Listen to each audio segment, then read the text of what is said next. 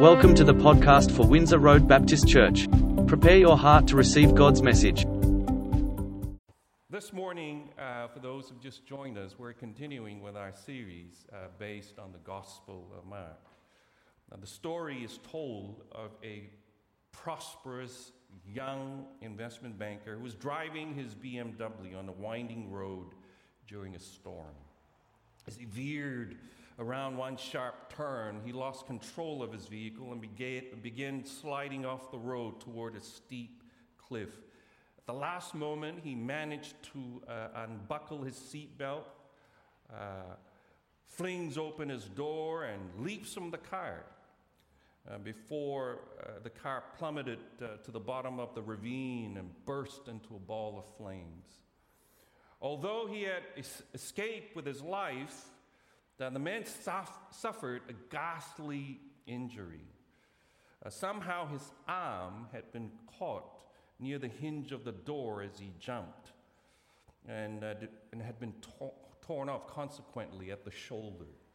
A passing truckie saw the accident uh, in his rearview mirror, pull his truck to a halt, ran to see if he could help. By the time he reached them, the man was uh, the banker was at the, at the roadside looking at his BMW burning in the ravine below.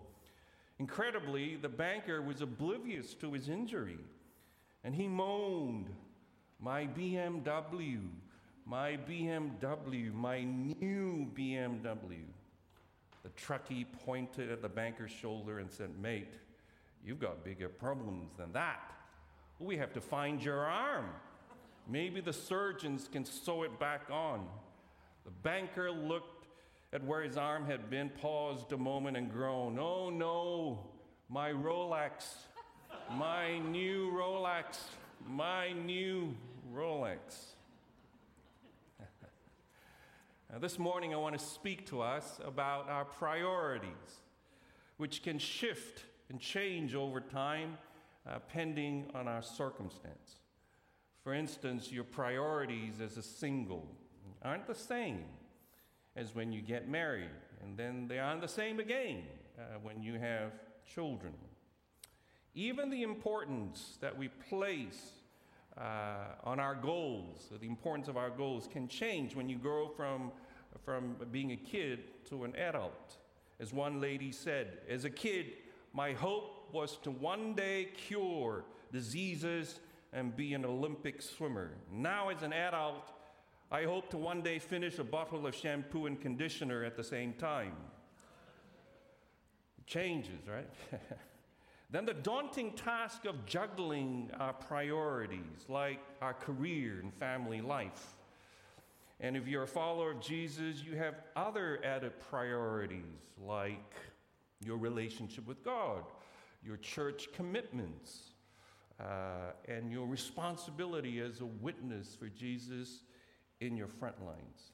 Uh, COVID 19 has uh, certainly intensified the challenge, particularly those who have to work at home where there is no uh, physical boundaries, no distinct physical way to, to set these boundaries between work and family, and so on and so forth.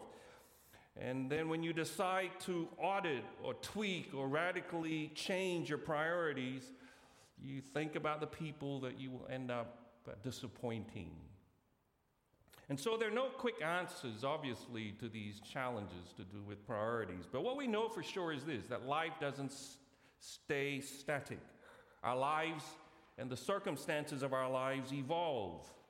What we can do and what we need to do is to review, to review regularly our priorities, but to do so using God's plumb line, the Bible. And for those who don't know what a plumb line is, it is a weight suspended from a string used as a vertical line to establish that a, that a structure is centered. God's plumb line, of course, is none other than Jesus, God's Word in the flesh and all of his commands that we are to obey as his followers. Let me put it in another way minimally, what Jesus prioritizes need to also be what we prioritize, right? Minimally. What's important to Jesus has got to be also important to his followers. That goes without saying. So, this morning, in the passage we're going to look at from Mark chapter 1, verses 35 to 217, we're going to see Jesus' three priorities. Jesus' three priorities. And the first one is this He prioritizes spending time with God. Priority number two, he prioritizes compassion for people, for the hurt, for the rejected, for the marginalized, for the vulnerable, the outcast. And thirdly, he prioritizes the proclamation of the good news of God's salvation and forgiveness. So let's look at the first priority that Jesus prioritizes. Mark chapter 1, verses 35 to 37. And rising very early in the morning, while it was still dark, he departed and went out to a desolate place, and there he prayed. And Simon and those who were with him searched for him, and they found him and said to him, Master, Lord, everyone is looking for you. Jesus had been up very late the previous night, healing the sick and, uh, and casting evil spirits out of people who were tormented by evil spirits. He would have been exhausted, as you can imagine. The next day, in anticipation of another busy day, what he did was he, he got up earlier in the morning to make sure that God doesn't get squeezed out of his schedule. Why? Because God occupies the highest place in his life. Jesus always kept his date with God the Father. He refused to let anything, he refused to let anyone, however important, however urgent matters are, push God out of his schedule. He made sure that he always had time for his Father because he needed him, he depended on him, and he also treasured him. As disciples of Jesus, our time with God has got to be the greatest priority of all. I mean, how can you be in a relationship with someone you claim to love and you claim to be the most important in your life if you are not spending time with them? That's pretty obvious, isn't it? And yet, isn't it true that we often make time for a lot of things in our life, but when it comes to spending time with God, He often gets the scrap, the leftovers. He gets time when I have done everything else that's important. And if, I, if I can squeeze God in later in the day, at the end of the day, then uh, He's lucky. When we get busy or busier more often than not, it is our time with God that gets neglected. Now, the reasons why a personal devotion and prayer hangs by a thread are many and may vary from person to person. But the one I think that stands out the most is summed up very well by a pastor. He writes Prayerlessness is a declaration of self sufficiency. The reason why we don't spend time with the Lord is because of our sense of self sufficiency. Isn't it true that we often turn to Jesus completely only as a last resort, only after we have exhausted every other option? It is then, when we're at the lowest of low, when we're scraping at the bottom of the barrel, it is then that we realize that Jesus is who we need because Jesus is all we have. You see, often it's our pride, our, our self sufficiency that keep us from turning to God sooner in prayer.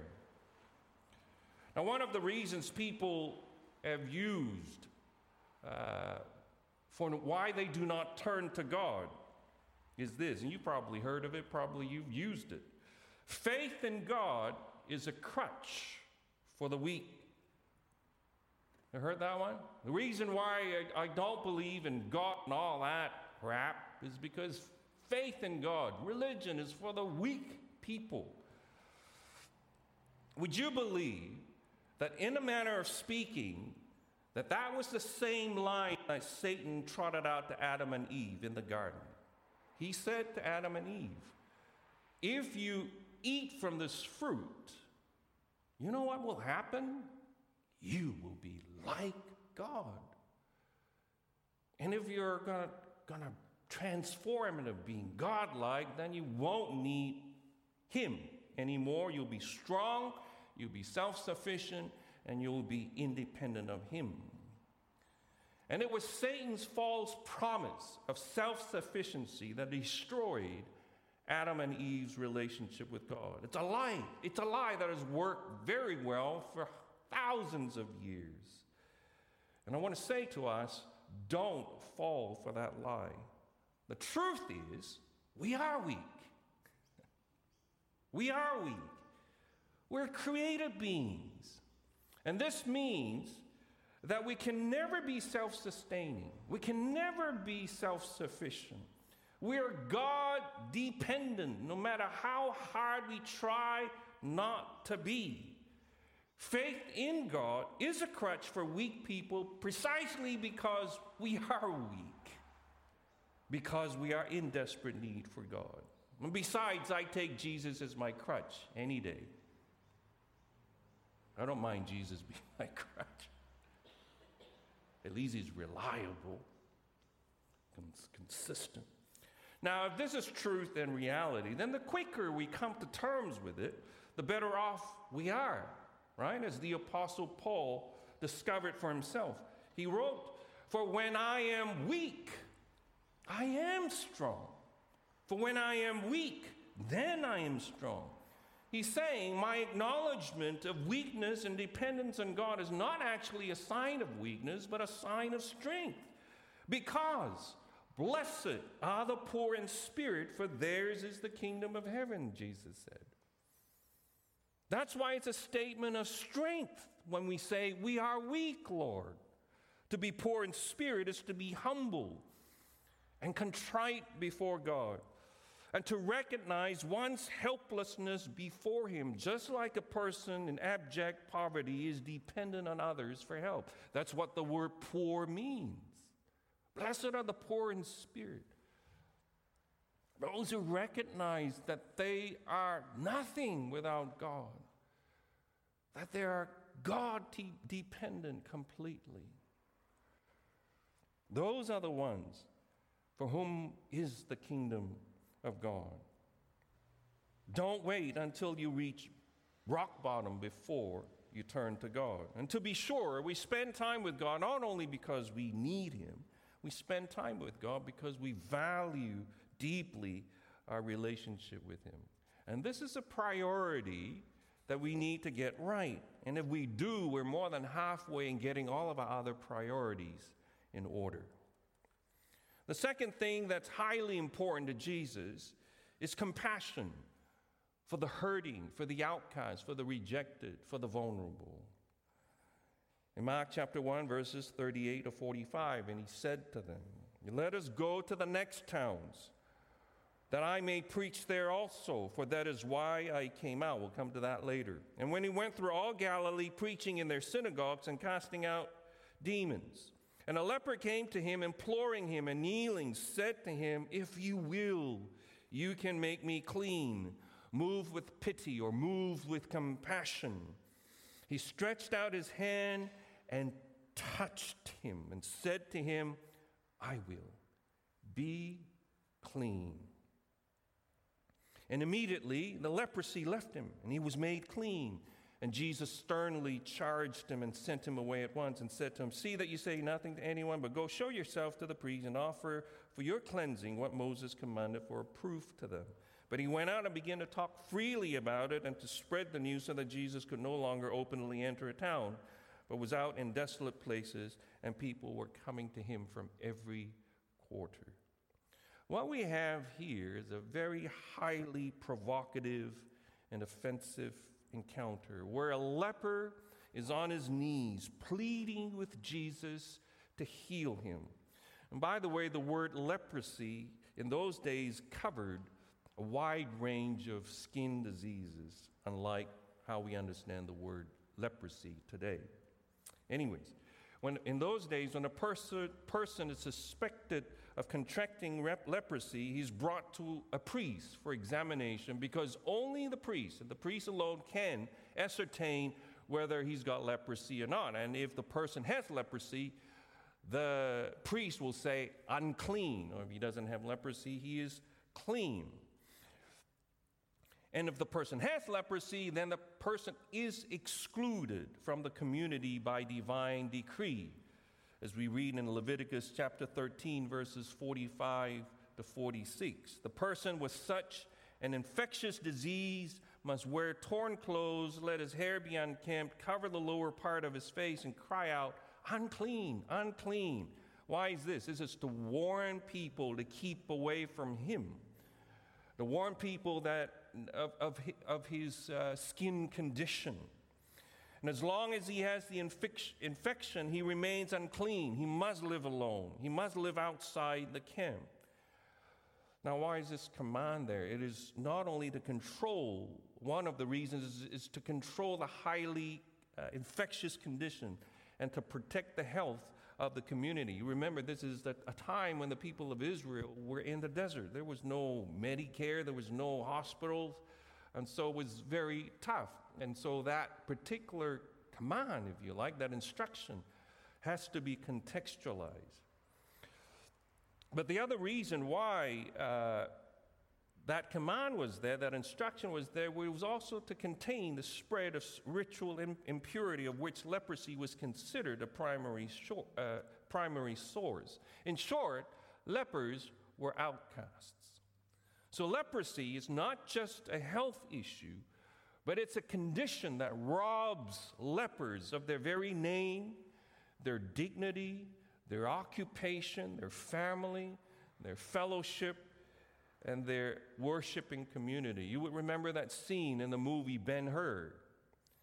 Uh, when, when, uh, when, when the parent, when the mother and sister contracted leprosy, they, were, they had to go to a cave somewhere and hide.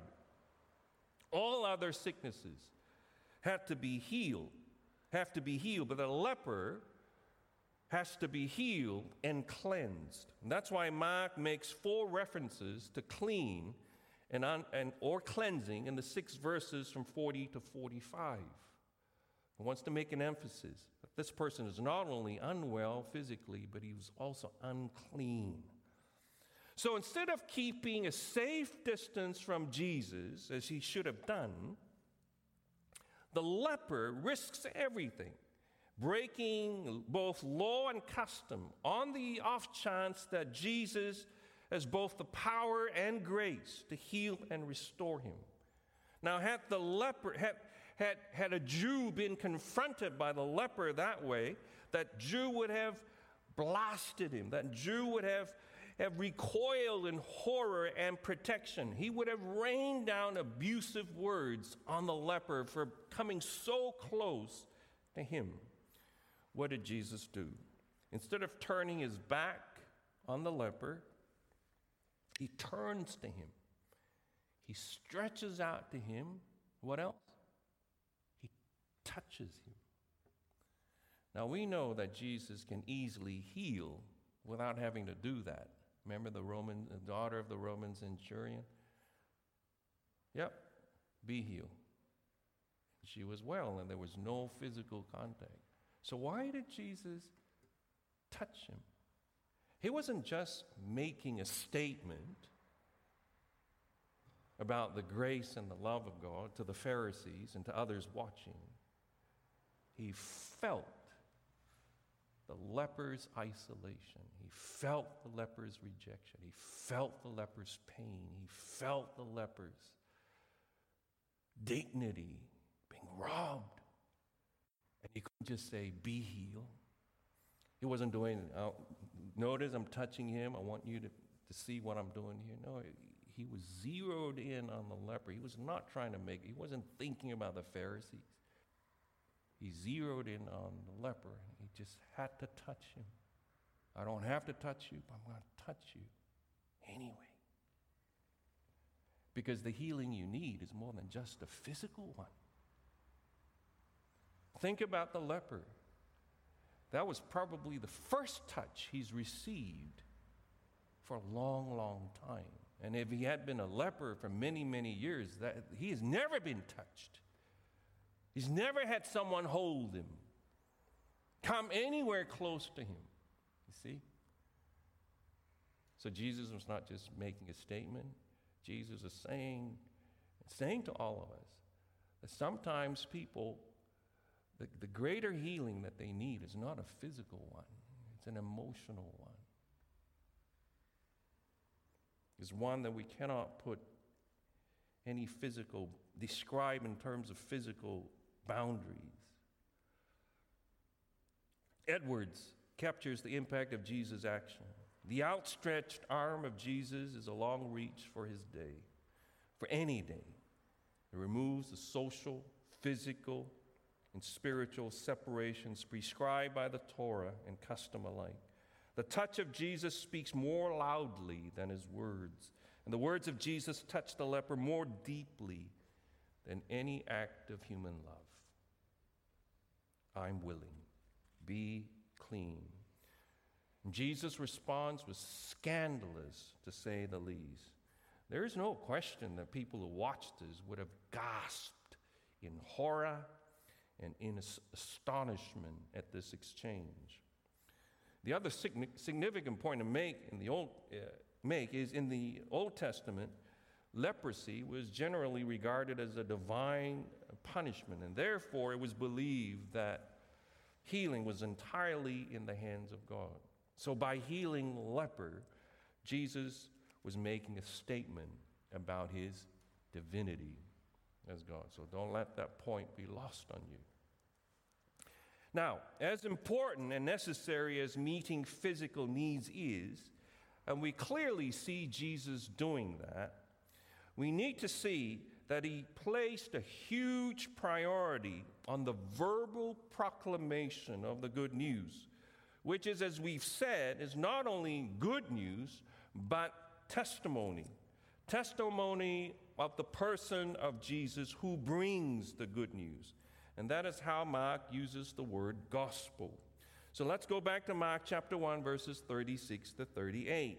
And Simon and those who were with him searched for him, and they found him and said to him, Everyone is looking for you. And he said to them, Let's go on to the next towns so that I might preach there also, for that is why I came out. Now, Jesus had been up in the previous night, as we heard earlier, healing droves of uh, people from all kinds of sickness and all kinds of demonic oppressions. The next morning, while he was spending precious time alone with God, Peter and the disciples interrupted Jesus. Excuse us, Lord. There are more sick people, there are more demon possessed people in need of healing and deliverance, looking for you. So you might want to hurry along with your time, quiet time with God. And look at Jesus' response. Let us go elsewhere to the nearby villages so that I can preach there also, for that is why I came out. Here, Jesus spells out the purpose of his public ministry to preach the good news of God's salvation and forgiveness.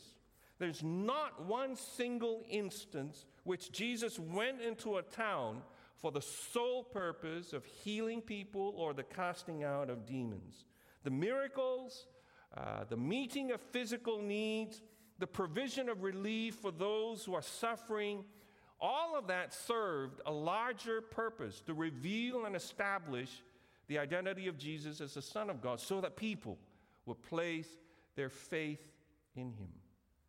There's no clearer proof of this than Mark's account of Jesus healing a paralytic a few days after the healing of the leper. Jesus was in the middle of preaching God's word when a bunch of tenacious men brought the paralyzed friend to be healed by Jesus. The house where this was taking place was packed with people. So his determined friends created an opening via the roof and lowered their friend where Jesus was. Notice Jesus' response. When Jesus saw their faith, he said to the paralyzed men, Son, your sins are forgiven. Now, some teachers of the law were sitting there thinking to themselves, why does this fellow talk like that? He's blaspheming. Who can forgive sins but God alone? Jesus grants forgiveness to the man who came with a physical need. what's, going on there? I didn't come to be forgiven. I came because I'm paralyzed. So, why would Jesus say such a thing? See, Jesus wasn't ignoring or diminishing his physical needs. Jesus' greater concern is not for the, for the man's physical paralysis, but for his spiritual paralysis. And this didn't go down well with the teachers of the law who correctly observed that the forgiveness of sins is a sole prerogative of God. Jesus doubles down by asserting that he has authority to forgive and to heal. Verse 8 immediately Jesus knew in his spirit that this was what they were thinking in their hearts, and he said to them, Why are you thinking these things? Which is easier?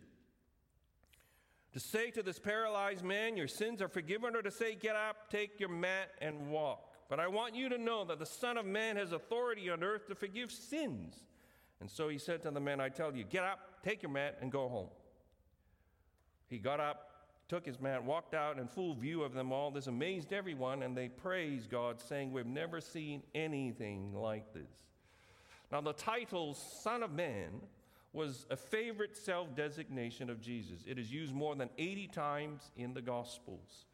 And those who heard Jesus and knew their scriptures would have known the, that referred to the same exalted and divine Son of Man figure in Daniel chapter 7 this guy, uh, Son of Man, in Daniel chapter 7, according to Daniel, he will be worshiped by all peoples and nations of every language. In other words, Jesus right there is claiming to be God, not explicitly, but implicitly. To make his point, he heals the paralyzed man. And this infuriated the teachers of the law who were absolutely convinced that they're in God's books because of their good deeds. People are sick, people are damaged because somehow in their life they have sinned against God. You know, the karma theory, the karma thesis. You are in that bad situation because somehow you have upset God and you've done wrong by God. See, us Pharisees, we're blessed, we're so wonderful, we have such cushy jobs, our, you know, we're wealthy, life is going well for us because we're the good guys and you're the bad guys. We're good guys because we do what's right by God. And that is why they had such a hard time with Jesus, who claims to be a, a, righteous teacher, mingling with all these sinners whom they regard as undeserving and beyond the reach of God's favor, especially tax collectors who were hated and despised by other Jews as traitors for working with Rome. Jesus turns the self righteousness mindset on his head by calling a tax collector by the name of Levi or Matthew to be his follower. Verse 13 Once again, Jesus went out beside the lake. A large crowd came to him and he began to teach them. And he walked along. and He saw Levi, son of Alphaeus, sitting at the tax collector's booth. Follow me. Jesus told him, and Levi got up and followed him. While Jesus was having dinner at Levi's house, many tax collectors and sinners were eating with him and his disciples. For there were many who followed him. When the teachers of the law or Pharisees saw him eating with the sinners and tax collectors, they asked his disciples, Why does he eat with tax collectors and sinners? On hearing this, Jesus said to them, It is not the healthy who need a doctor, but the sick. I'm not call, come to call upon the righteous, but sinners. And this is the gospel that we are charged to proclaim. And it is this that we are accepted, we are approved, we're loved, not because of our merit, but because of God's sheer grace. No one, no one is beyond the reach of God's saving grace and love. In Jesus' words to the self righteous teachers of the law, it is not the healthy who need a doctor, but the sick. I've not come to call the righteous, but sinners. Jesus, in a backhanded way, was saying to the self righteous religious leaders, that what keeps people from the grace and mercy of God is not people's sins, but their good works, their self righteousness. It is much easier for sinners than the self righteous to turn to God for salvation because the former can see they're sick and therefore see a need for a doctor, whereas the latter do not, who do not see themselves as sick don't have no reasons for calling a doctor. You see that? There's no greater and more vital news to proclaim than this. And Jesus prioritized this in his life. And we too must do the same. We too must quit being self righteous. What turns sinners away from the church is our self righteousness. Not necessarily the message of forgiveness of sins, but that our arrogance, our pompousness in thinking that we've got it made. We've got the inside tracked on God. In closing, as followers of Jesus, we must prioritize what he prioritized. And what did he prioritize? Spending time with God, being compassionate, particularly toward the hurting, the outcasts in society, the vulnerable, and the proclamation of good news of his salvation and forgiveness for everyone. No one is outside the reach of God's love and favor. So, this week, as an application, is there one of three things that uh, God is wanting you to focus on and prioritize this week? Yeah, one of those three things. Let us pray. Father, your word is always delivered with the intent to draw us back to yourself. Your words are never delivered to condemn, they're never delivered uh, to ostracize us, they're never delivered to harm us, to injure us. But your truths are delivered for our good. They're delivered to heal, they're delivered to mend, they're delivered, no doubt, to convict and a challenge. But underlining it is your love for us. So I pray, Lord, as we heard your word to us this morning, three priorities that were important to you, Lord Jesus, that we will not hear it, the ears of condemnation, the ears of, I'm not good enough, but to hear it as loving words from you, spoken in love, delivered in love, delivered so that we might repent, delivered so that we might come to you and be honest with you about our struggles on one of these three things, or all, all three things. And Lord, we struggle spending time with you. We struggle prioritizing compassion. We, we, we tend to judge people. We tend to put down. We tend to react. We tend to fight. We tend to hurt with our words and action. And we tend to withdraw and withhold rather than extend compassion. And Lord, we also struggle with pro- proclaiming the good news of your forgiveness and salvation. And all three things, Lord, we have failed you. But the point of your word is not that you want to emphasize our failure, but you're saying to us, Come to me. Let's talk it out. Let's work this out. So I thank you for your grace. Thank you for your mercy. And I pray that you will challenge us throughout the week and weeks to come on the priorities, on these three priorities, and one particular one, Lord, that you want us to take up on. I ask for, for your grace and wisdom in how to do this. In Jesus' name, amen. Thanks for listening. We hope that you have been blessed by the message. Windsor Road Baptist Church is a growing, intergenerational, and international community of people committed to whole life discipleship. Please visit us at windsorroad.org.au to connect with us and to learn more about our church.